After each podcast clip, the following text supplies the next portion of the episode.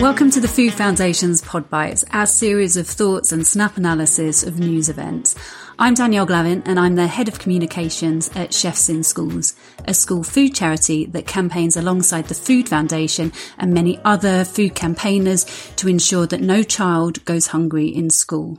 We work closely with teachers in lots of different schools and we've heard from them for a long time that more and more children were coming to school hungry or they were bringing in a lunch that wouldn't fill them up and, and enable them to learn. So as part of our Feed the Future campaign, we thought it was time to speak to parents and to find out what was happening from their point of view.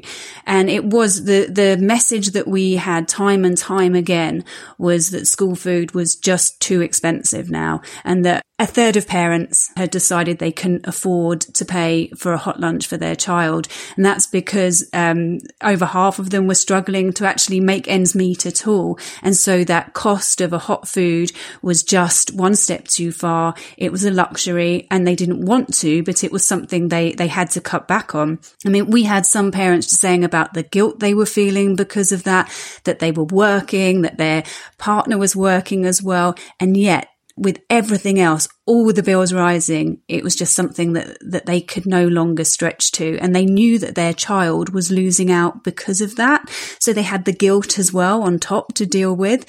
Free school meals are available to children already. The problem is that the eligibility threshold in England is the most restrictive. I mean, the stats are horrible.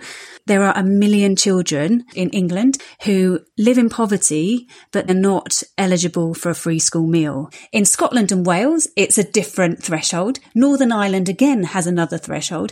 And then in London now, Sadiq Khan has extended eligibility to all primary school age children, but not to secondary school age children. So there's a real mixed picture. And it is the case that children are going without. So normally a child comes in and their parents would pay for the lunch, but schools are stepping in and providing a lunch free of charge. But obviously everything has a cost. Nothing is free. So the school was having to take money from its budget to cover those costs to ensure that every child had the fuel they needed to learn. And why does this matter? We've known for such a long time that school food, a hot school lunch, is so much more than just a meal.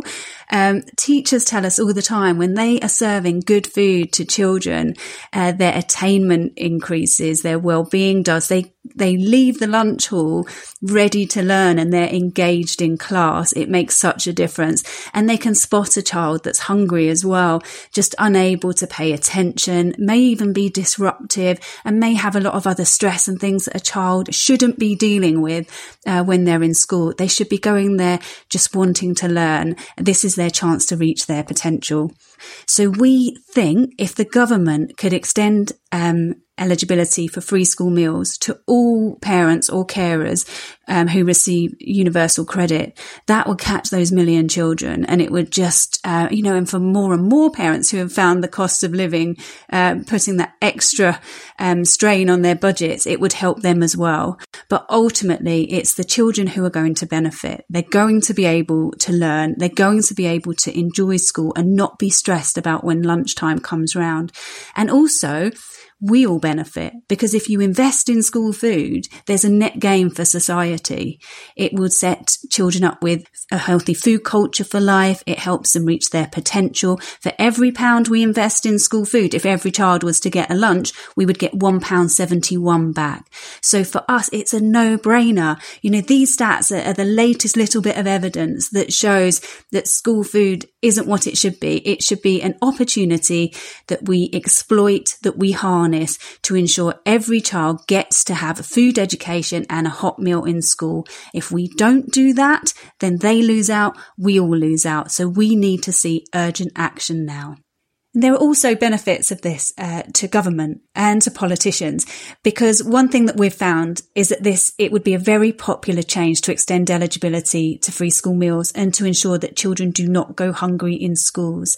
62% of people said that they would be more likely to vote for a party which promised to expand free school meals. And 80%, so 80% uh, said that they would support the government to expand eligibility for free school meals. So that just shows this is popular, it's sensible, and it's a no brainer to do this.